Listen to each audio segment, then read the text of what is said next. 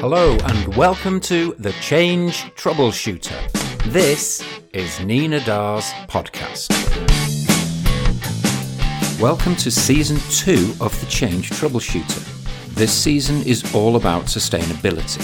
In today's episode, How to Achieve a Sustainable Digital Thread, Nina is joined by Ross Caddens, Business Development Director of Siemens Digital Industries Software. Using his wealth of knowledge and experience of Siemens software solutions, Ross helps clients to improve innovation and accelerate product delivery.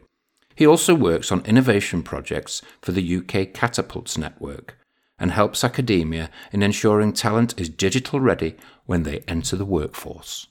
Welcome to season two of our podcast, where the theme is all about sustainability. And today I have Ross Caddens with me, Business Development Director from Siemens. Hi, Ross.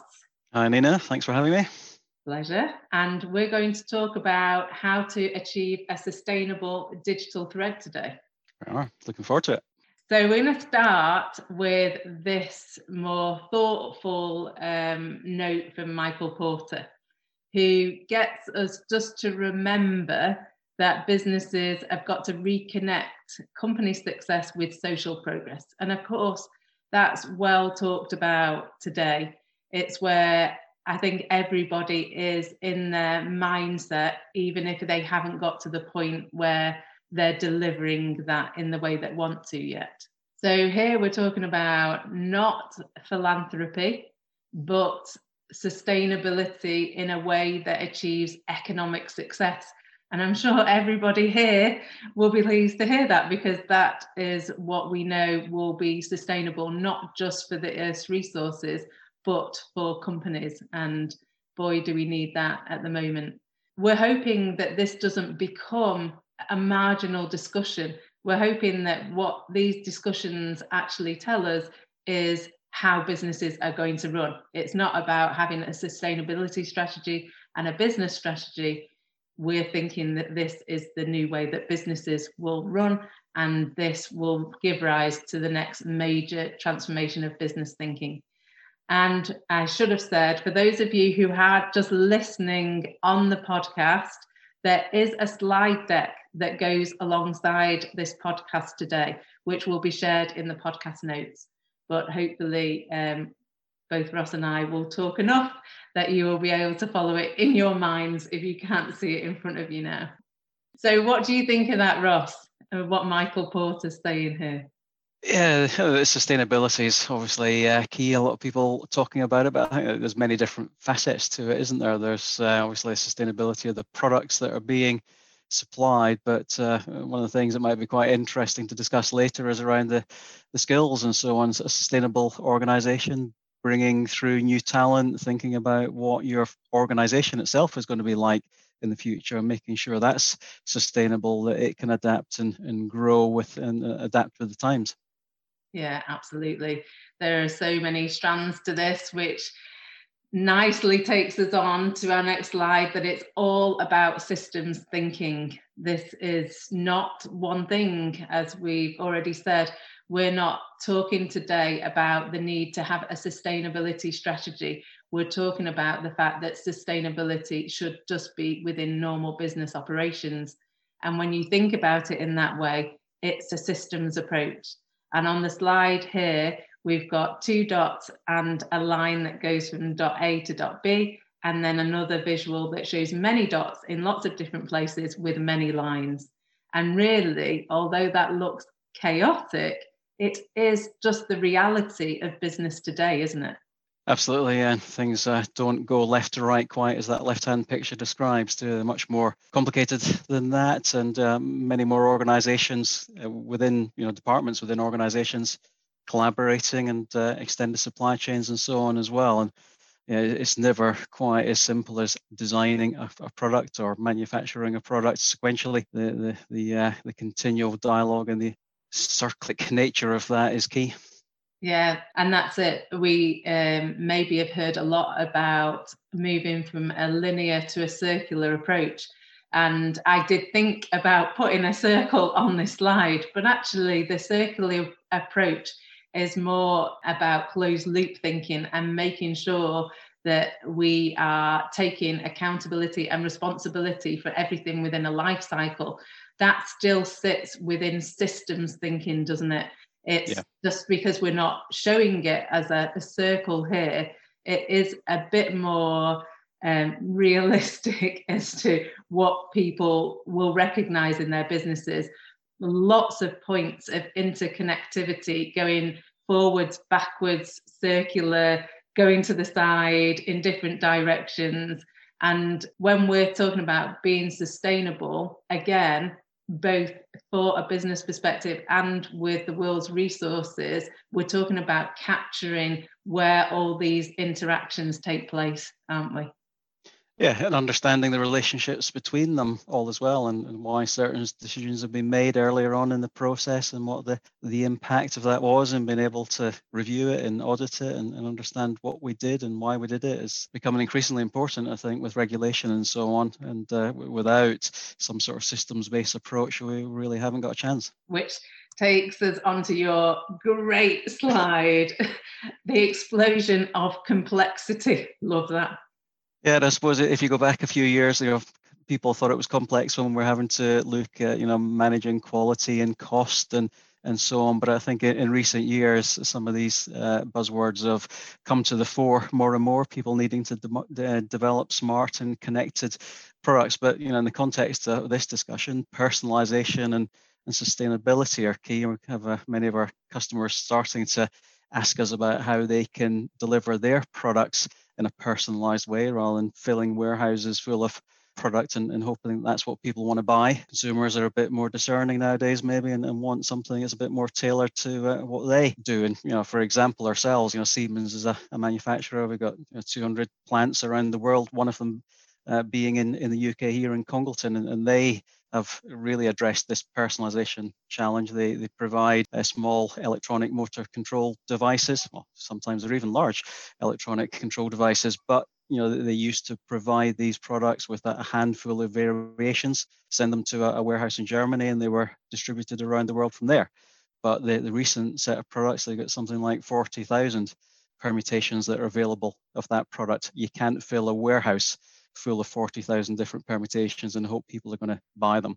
So they, they really needed to rethink the way that they produce these components. So they now build to order rather than build to stock. Also, customers don't want to wait six weeks, eight weeks, whatever it is for a product to be delivered. So they really needed to think about how they could build a product specific to an order very quickly and, and deliver that in a, in a, handful of days um, rather than uh, than waiting months. So that, that required the use of a lot of digital twin tools and digital thinking around how they would connect with the supply chain and, and deliver those those products. So personalization is something that's happening across the board. And, and in that in that example, did that make that plant more efficient? Well, uh, in fact, it's probably one of the, the factors that contributes to some of these plants even staying open. So it's not even just about uh, efficiency, it's about survival in many ways. All these Siemens plants need to compete with each other for efficiency and uh, you know the, the work that was done in the UK could easily have been uh, done elsewhere so you know I think it is pretty fundamental to the future of some of these businesses that they adapt to that that changing customer demand and yeah the Congleton uh, plant has has done exactly that. Fabulous. So this is a, a take on what that sustainable digital thread could look like. And on one side, we've got uh, the ESG reporting, the environmental, social, and governance reporting that is becoming much more important, and many more organisations doing this, and a lot, uh, many elements of this becoming statutory requirements and then how that's linked to the UN Sustainable Development Goals, which don't just focus on climate change. I know that climate gets a lot of airtime, but there's the area of sustainability is very wide ranging. And again, within the 17 goals that the UN have, have put out, it really covers the way that we live life and the way that business interacts with the world. So it's everything there um, from poverty, people, um, you know, not discriminating, looking after our waters, and then the things that we hear more often about climate. And businesses now have to really look at how they're building all of that into their business strategy. And in the under the magnifying glass here, we've got the elements that uh, you and I, Ross, are probably more familiar with, which comes down to actually coming up with the problem statement in the business. Why, you know, what problem is the business trying to solve in the world, and how is it trying to do that? And then doing that through a sustainable design process, which we know many organizations are already trying to do, but trying to make that easier for them to do it probably by accelerating things like life cycle analysis that um, gives decisions in a way that helps with the multiple trade-offs that have to happen in these situations and then of course being accountable for the whole supply chain a much talked about area generally now where I think it's even, you know, we keep being reminded in the UK, we're not an industrial nation anymore. We actually outsource a lot of that. And that doesn't mean that we can outsource the responsibility. You know, we have to look at the whole supply chain and recognize that we are moving our footprint to another place in the world, and that's still our responsibility. And reporting and governance, as we mentioned, um, will become a, a more stringent and more comprehensive areas uh, area that business has to uh, cope with. And alongside that, of course, you've got this growing external recognition that's got to come. You know, more and more people, much more aware, much more um, educated, know where they want their money to be spent, know how they want companies to be operating. So that external recognition much more important. And of course, the internal support, how these projects get financed, how that becomes part of the ongoing growth of the business, fundamental. So when you see it like that, Ross, does that make sense to you? It does, and I think one of the, key words there is that life cycle piece, that the analysis. So you really got to be thinking about some of these goals very early on uh, in the process. You, you can't you know design or deliver a, a bad product and, and then somehow retrospectively make it sustainable you know you've really got to be thinking about that whole life cycle right from the start. The specifications and the targets and so on are key. So i, I like the magnifying glass uh, graphic there because i think that having a focus on on those areas is, is absolutely key.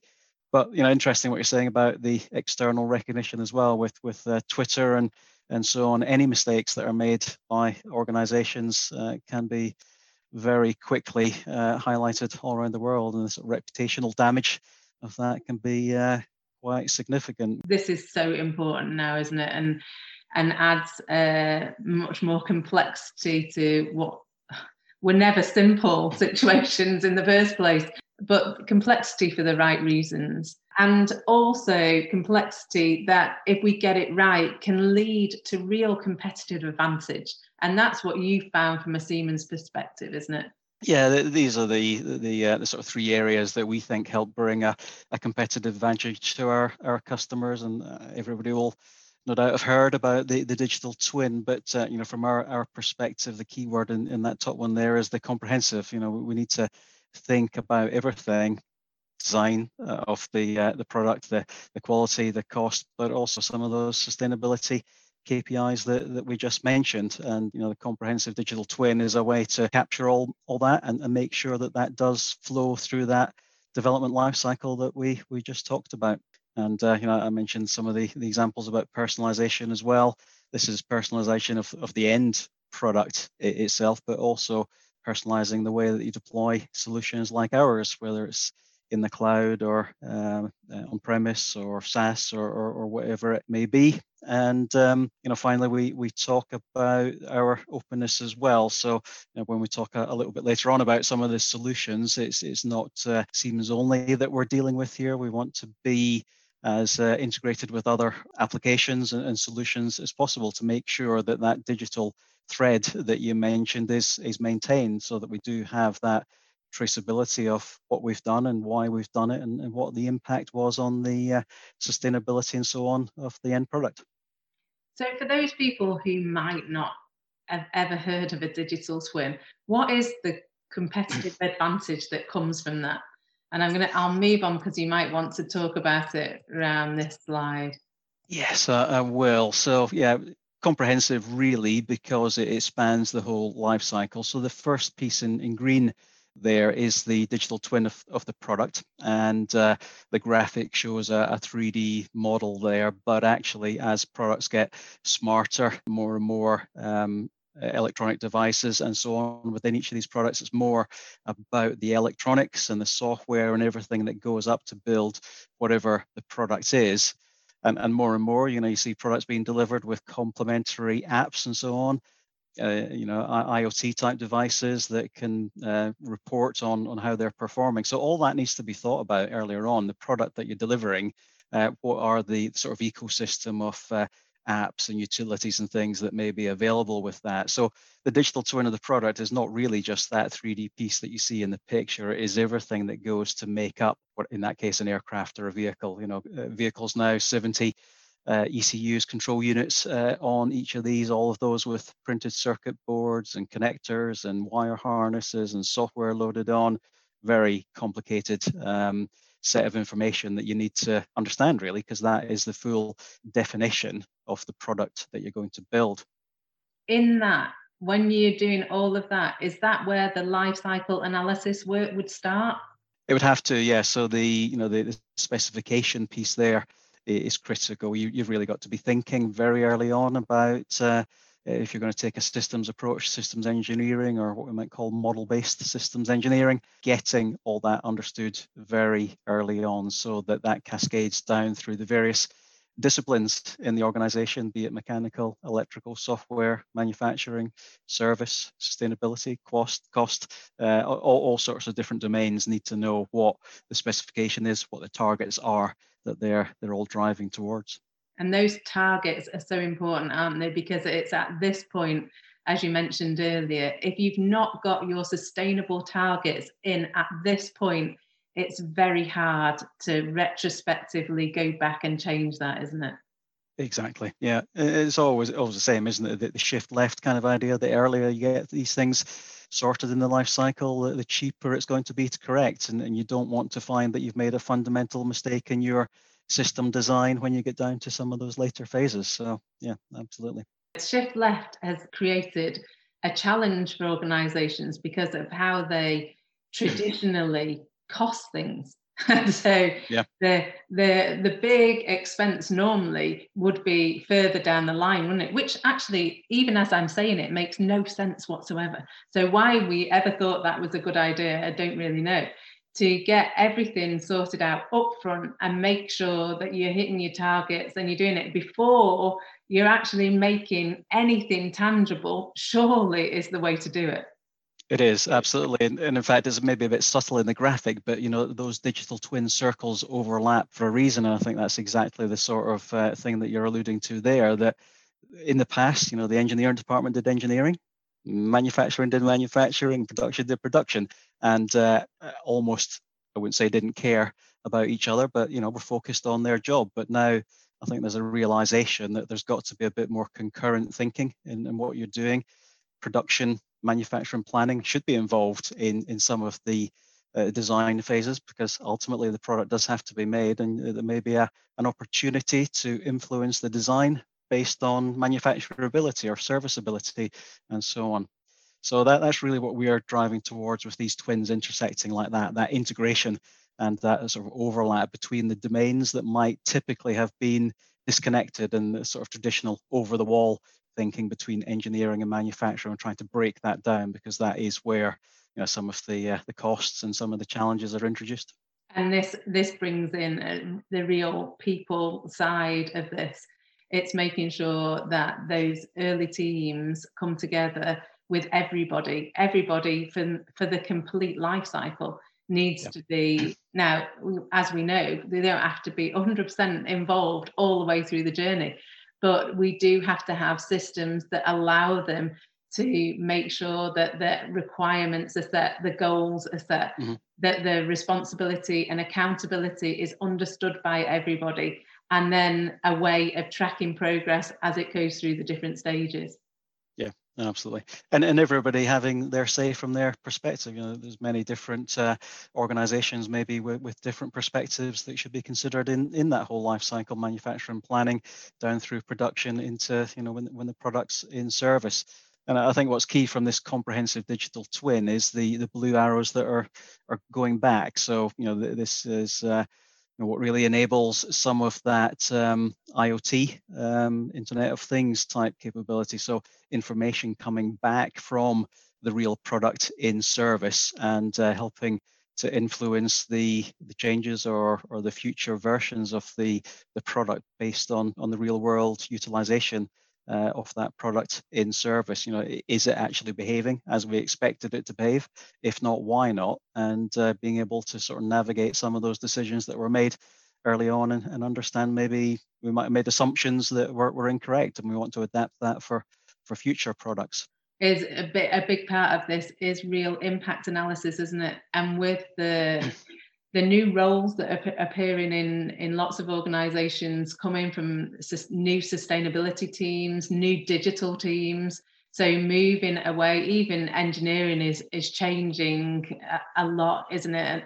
Being an engineer when you had a drawing board versus being a digital engineer today is significantly different. And these these different roles and the the ownership and who drives these projects in this way now becomes much more important doesn't it? Yeah yeah absolutely. And, and, and thinking about how the, the end product is going to be used as well can can have a big effect on the way that that product is designed. You know servitization business models outcome based models uh, that might mean that you you think about how you design your product quite differently compared to a traditional you know selling of a an asset of some sort. We've, we've been working with a, a company lately, and uh, they they want to have their products um, connected uh, to to the internet and dialing back to the uh, you know the head office, and, and they think that they can avoid call outs. They, they do something like 300,000 call outs a year, and they believe that about 60% of those are not necessary. Yeah. So, you know, there's a, a cost saving to the company in terms of service engineers. There's a, uh, a CO2 angle, sustainability angle there. You don't have those vehicles on the road traveling to uh, to maintain a product which actually, as it turned out, didn't actually need a service engineer in the first place. So, you know, making these products smart and having them connected to uh, some diagnostics tools and, and giving the end user feedback, maybe via an app of, of some sort where they can uh, do some rudimentary uh, analysis and uh, fixing themselves is uh, pretty powerful, really, for the business in terms of its bottom line, but also the, the CO2 type impact as well. And everyone wins, um, which is, you know, makes it makes these uh, conversations very compelling and i'm hoping that uh, for our listeners they really feel that as well that there are situations here that not only help the planet, which we desperately need to do, but actually they're really important to sustain our businesses going forward as we move into change. We're already in a situation where every business has been struggling because of the pandemic, but mm-hmm. every business was looking to change anyway. The, the world was changing, our digital impact was already creating significant change. Mm-hmm. And, and all we're doing here is joining a few more dots together, aren't we, to say by using this system approach, then we can look at so many of these different agendas in one go mm-hmm. and mm-hmm. move away from actually this team have got this, this team have got that, this team have got the other. Actually, all those agendas, the, the deliverables, the things they want to do are always connected, and we make it more difficult for ourselves by separating them within yeah. an organization. Yeah, and uh, yeah, and I think the pandemic has been quite interesting from that point of view, hasn't it? That it's forced people to maybe challenge some of those uh, thoughts that they had before that they couldn't do certain things or, or certain things weren't suitable for their, their business, um, and you know that they've had to confront some of that and maybe break down some of those preconceived ideas about how they develop their products or test it or, or whatever it may be. So yeah, that um, maybe a, a, slight silver lining out of the, the pandemic that it's making business maybe accelerate some of that uh, digital thinking that uh, they may be of uh, being uh, uh, ignoring to some extent. Yeah, I'm not sure there's any silver lining really, is there? But it's uh, it's definitely it's definitely challenged us and challenged us in a way where we had no choice. Before um, before all this happened, people still had a choice, and then we were put in a situation where we had no choice. And it's amazing what you change when you've got no choice. Yeah. And, and really, it amazes me that we've not got to that position with sustainability, the climate agenda, just looking, you know, as Greta keeps reminding us, our house is burning. It's an emergency, but we still seem to think we've got a choice. Yeah, no, absolutely agree. and and now we've we've got up a slide which talks through the Siemens accelerator portfolio. And I know Ross, you're keen not to turn this into a sales pitch, but we wanted to to show our listeners that this is not new. We're not talking, we're not waiting for technology to catch up here. All this stuff already exists. It's just now that perhaps it's easier to connect these things so that we get this very important data backbone that needs to run through this. Exactly, yes. And you know, I think that that was really the idea of this slide to show how many different domains can come together with with tools like the, the Siemens Accelerator portfolio covering many different domains. So on the left-hand side, mechanical, electrical, uh, and simulation, um, underpinned by the Teamcenter and uh, MindSphere platforms at the top that give us that that thread, a backbone, a database backbone, you, really don't have a, thread. You've still got a collection of point solutions. And over over to the right hand side, uh, the software and the apps that I mentioned, um, the the product intelligence stuff, the connectivity back to the physical asset and understanding how it's performing, and uh, the manufacturing execution on, the shop floor and, and uh, towards the bottom there, the, the, manufacturing planning. So, you know, all of those key domains, design, simulation, software, electronics, manufacturing, planning, and execution, and uh, all, all of that really sort of coming together is what breaks down some of those silos and helps to deliver that sort of systems thinking that we don't focus on individual silos. And, and just looking at it more specifically from a sort of sustainability angle, you know, thinking of some of the things that we can maybe apply new technologies that help in the mechanical space with, you know, uh, lightweighting, the it additive manufacturing or composites, uh, using composites in the product, all of that can help deliver lighter, stronger products. You could even use additive for uh, repairing existing tooling and so on. So maybe a, you know, a, a, forging die or something like that may have previously been scrapped. We can use additive techniques to add material on, then then remachine it. So you know, all of these things are good from a sustainability point of view, eliminating and reducing waste as much as possible um, some of the collaboration tools even that we've got with VR. So uh, many organizations now using virtual reality to have design reviews rather than having everybody in a room, get everybody into a, a virtual environment and uh, have a, a, really thorough review of, of the product design as it's evolving. Um, electronics as well, you know, optimizing the, uh, the, uh, the efficiency of the electronic systems with the Mentor suite. We'll come to another example in a moment about uh, simulation. So this is uh, also thinking about the systems and the specifications, making sure that the, the product and, and the architecture that we agree for the product is, is optimal, we're using the right components and so on. But long before we get to any physical tests or any physical product at all, doing this all in the virtual environment is key. Factory planning as well. So a lot of tools that allow us to assess the energy efficiency of the production facility down to the cell level and, and up at the, the sort of plant level as well. And uh, even on, on individual machine tools, making sure that we're not using too much energy in machining uh, processes and, and optimizing that. So uh, you know, there's a lot of different aspects that kind of come out from some of the core capabilities of the accelerator portfolio that had helped to uh, add on um, sort of benefits in, in, efficiency and energy consumption and so on that would influence the life cycle, uh, the sustainability life cycle of the product. And at any point, any um, sustainable target in terms of replacing um, resources, natural resources that are being used that an organization now knows they've got to discontinue or wind down, or impact analysis of maybe operating in a certain part of the world and you know disrupting soil or forestry or anything like that. We could be talking anything here couldn't we? Because uh, all we're saying is that this is a framework that allows you to really focus on what that problem statement is and mm-hmm. then collaboratively work al- along that and figure out what your inputs are going to be and then what your outputs are as a result of that. That's really all we're saying here. Yeah, absolutely, and probably taking credit for for some of the stuff that the individual engineers and and so on are are actually uh, doing. You know, for example, the, the CAM toolpath stuff, it, it, maybe will not get reported up from the uh, the machine shop that they've reduced the amount of energy that's being consumed by because they've optimized the uh, the toolpaths and so on. But I think that's going to be something that organizations will want to do increasingly in the future is identify these areas where there has been that kind of saving and uh, report them up and uh, use that in their sustainability reports to the board and, and so on that will become increasingly important. Yeah, absolutely.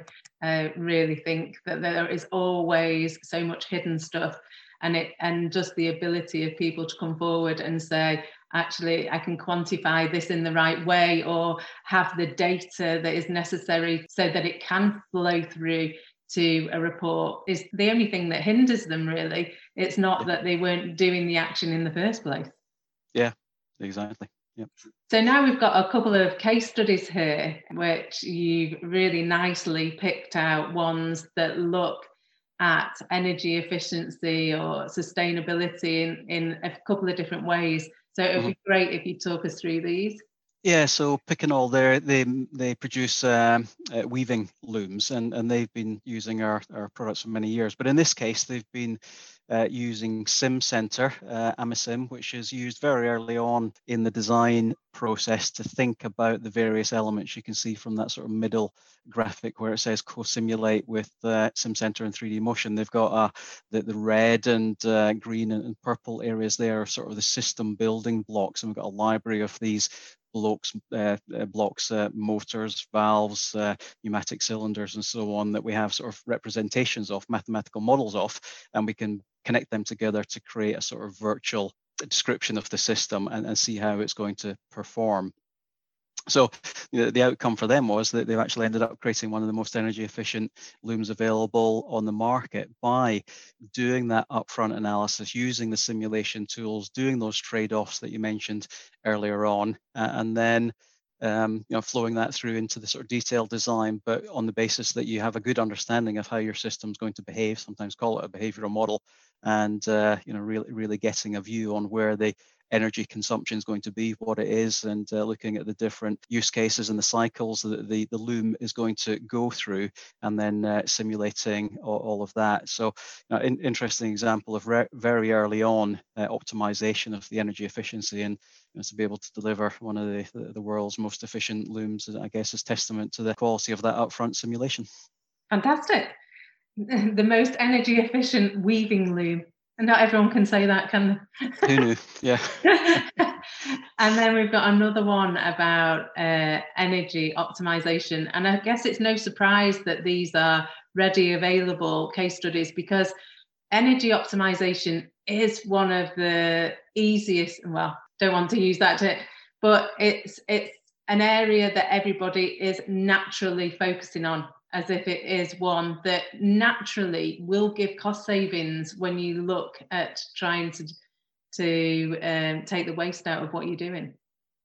Yeah, and, lots of benefits there. And you see, you know, reducing uh, the fuel used in that kiln by 10%. So that, that lots of impact, doesn't it? The uh, the bottom line in terms of the, the cost of the business, but also the uh, CO2 impact and, and so on. And, and really just using a, a, similar set of tools in, in this example, but uh, reducing the fuel consumption there. Uh, you know, this is uh, using star CCM in this case. Uh, so looking at CFD, computational fluid dynamics, to analyze how that kiln is heating and how the burners are operating and looking at the efficiency of the internals of the, the heating system within that kiln kiln and, uh, and maximizing the, the, the, heat output for the energy that's gone in. So um, many, many examples really, I suppose, just picked out a couple here that uh, can show the, the benefits of that upfront digital analysis and uh, optimizing it in the, the 3D world uh, long before you've ever produced any sort of component.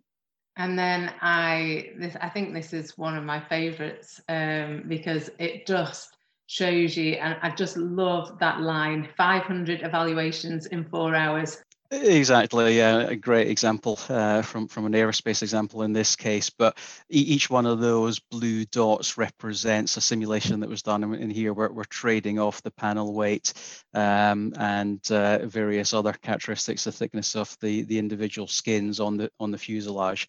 Um, yeah, so as you say, uh, Nina, you know, 500 iterations. Traditional techniques, an engineer would not have been able to uh, run that many, and certainly not in that amount of time. And they would have used their gut instinct, their, their, their best guess at which one of those blue dots might give the right set of results. But uh, as you can see, there's quite a, a variety of, of, results there. And uh, you know, in this case, we've been able to reduce the uh, the panel weight by by 43%. So that's great. That that product in itself is lighter. But if you think of the, the whole fuselage and all the components coming together, and uh, of course, if the whole fuselage is lighter, then some of the other products can be lighter. Maybe the, the engine doesn't need to be able to provide quite so much thrust to get the aircraft off the ground.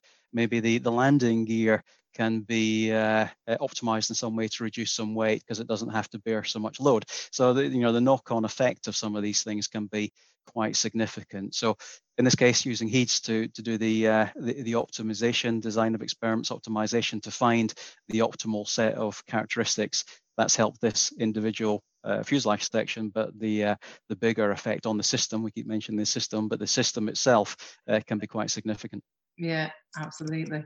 And then here we talk about something that I think actually when when we spoke about this last time and i said oh yeah 3d printers were something that people built in the garage and then you told me you had one in your office. I do. It's there. That's right. So yeah you, you get addicted to 3d printing maybe. But what we're showing here really is is the end-to-end uh, offering uh, that, that, we have with the, the siemens portfolio and, and, what this is really showing is that you know 3D printing and additive manufacturing maybe is is something that's relatively new. And I think a lot of the, the tools that have been used by um, our customers in the past have been disconnected. And although each of those disconnected tools has maybe done a good job at design for additive manufacturing or build simulation, what they were struggling with was the connectivity, the interoperability between all those different tools. So we're now doing this all in, in the Xcelerator portfolio, NX and SimCenter, essentially both the same product flowing from left to right all the way through that additive life cycle. And, and bringing in some some new techniques like um, uh, design validation. So you know, looking at uh, spring back and residual stresses and distortion and so on within the additive part. Uh, but that's new areas, but also when you're falling back on some of our traditional areas like the uh, subtractive manufacturing CAM to uh, remove some of the support structures and so on. But key thing really is doing this all in in one tool, as it says, the, the unified solution idea to part, the sort of left to right. And uh, you know, Siemens, uh, I mentioned Siemens as a manufacturer. We we've uh, bought a company called Materials Solutions in, in Worcester in the UK, and their business is additive manufacturing. So um, they are uh, adopting the, this kind of left to right process as well uh, for their in-house production of the additive parts that they produce for many industries, uh, motorsport, aerospace, and and so on. And this this area of additive manufacturing is much more important when we're thinking about um, build to order, isn't it? You know, where where you have to be really targeted, you have to know what you're going to do, and you the ability then to make something and say, yeah, that does the job, or even actually allow for some machine learning to say and, and allow the machine to tell you it doesn't need to look like this. It could look like this which which adds another dynamic. It felt a bit sci-fi years ago when you were looking at this. I, I remember going to one demonstration where they gave us all something that looked I don't even know what it looked like i can't even describe it but they said that's a new bottle opener. And it's because they hadn't designed the bottle opener in the way we would design it they yeah. let the machine say, given the par- parameters you've given me, this is the most efficient way of having a bottle opener. Yeah, exactly. And that's what that generative engineering piece is about. And that's why you get some of those uh, crazy shapes that you might see there. You know, traditionally when I was on a drawing board, you wouldn't have dreamt of coming up with a design like that, mainly because you couldn't manufacture it. So now with additive, you know, there's a whole new world of uh, geometries that, that you can actually create and print. I mean, even to the extent that a, a, hole doesn't need to be round anymore. You know, in fact, it's easier in additive manufacturing if you don't produce round holes, if you produce more of a, a Gothic arch kind of shape because of the way that the uh, the product builds up. So it totally turns traditional sort of thinking around design on its head. Generative design will come up with new shapes. What you can actually make uh, itself is totally different. And uh, that example there, the multidisciplinary generative engineering piece, that that uh, duct thing there is actually the duct inside the uh, HP printers. Um, so we've made, I think it's something like 30% more efficient in the cooling of the, um, the, the build area within the Hewlett Packard printing machines. But it's kind of interesting that we've used the tools and we're using 3D printers to produce that duct that goes into the 3D printers itself. So that is kind of a, a, a real cyclic thing um, going on there. But the, the, key thing is really is breaking down some of those silos that we talked about before. You got the, the design and the engineering world gradually sort of transitioning into manufacturing planning and then sort of transitioning uh, transitioning into the sort of production phase as well, all in that sort of joined up way, which is really what we're, we're looking at and everything that we bring to market nowadays is, is what is the end-to-end journey like because we have that breadth of solution that we talked about earlier on with the Xcelerator portfolio. And the world needs this, doesn't it? This this new way of thinking. We can't have um, situations going forward where one team will say, "Well, we don't do it that way. We've we've got no experience of doing it that way. We can't do it. We don't know this will work out." And they they shed so much doubt on a situation that it means that the decision makers start to worry and the whole thing ends up feeling quite negative. These situations have to be led by teams of people who are fully committed to doing mm-hmm. something different for a future space, don't they? Yeah, I think what the organisations have got to worry about is that you know if they don't embrace this kind of thinking, their competitors will. So you know it really is something we need to make sure that uh, UK manufacturing is uh, is embracing the, this kind of thinking, and uh, in in many cases it is. So positive story about this this sort of end to end thinking of the digital twins and the digital threads, and this is a, a great example with the additive story here. Brilliant. And and here is just uh, for everybody listening, there's just a slide here that just wraps up the Xcelerator portfolio. But I think I think more or less we've covered that. So very keen in this series of podcasts to uh, make sure that we're leaving some tangible actions for you all to be able to create your sustainable digital thread. So here we have a slide that has got three quite big actions on there. And we're just going to bring the podcast to an end with these actions. So, number one is to understand how your organization's environmental, social, and governance strategy aligns with the digital strategy, or if you already started one, your digital thread that runs through the business. This is so important because of data. The data that's generated through your digital thread needs to be relevant, accurate, and used everywhere. It is such a barrier to change sometimes, the fact that data is not, can't be relied on, is in so many different places, and, um, and people don't trust it. So, making sure that this data business backbone is there so that you understand throughout the system how the data is going to be turned into information and decision making and reporting really i i think this is a major acceleration point what do you think ross yeah, I think so. And it's interesting just looking at this, just thinking about the, the alignment that you mentioned between the, the digital strategy, digital thread, and the ESG. And and almost, you know, ESG almost ought to be another strand strand within the digital thread, shouldn't it? And You shouldn't yeah. just be aligned, but they ought to be woven together almost, so that uh, you know everything that you do around your digital strategy and the threads and the twins and all the other digital things that we mentioned, the, you know, the, the environmental, social, and governance stuff's got to be integral to, to all of that. You can't you can't really separate them anymore because if you're going to have good decision making and reporting and so on, as we said at the start, you, have got to think about those specifications and uh, KPIs and and so on as early as you possibly can. And as we've talked about all the way through this, it is a system approach, which means collaboration is critical to ensuring that waste in your internal processes are minimized. Looking at how your different teams work together is also critical. It's like the data. It's it's just as critical really because you need to make sure that your people are organized in a way that it is seamless for them to work collaboratively. And then you have to challenge whether your digital thread or digital strategy is helping that collaboration or hindering it.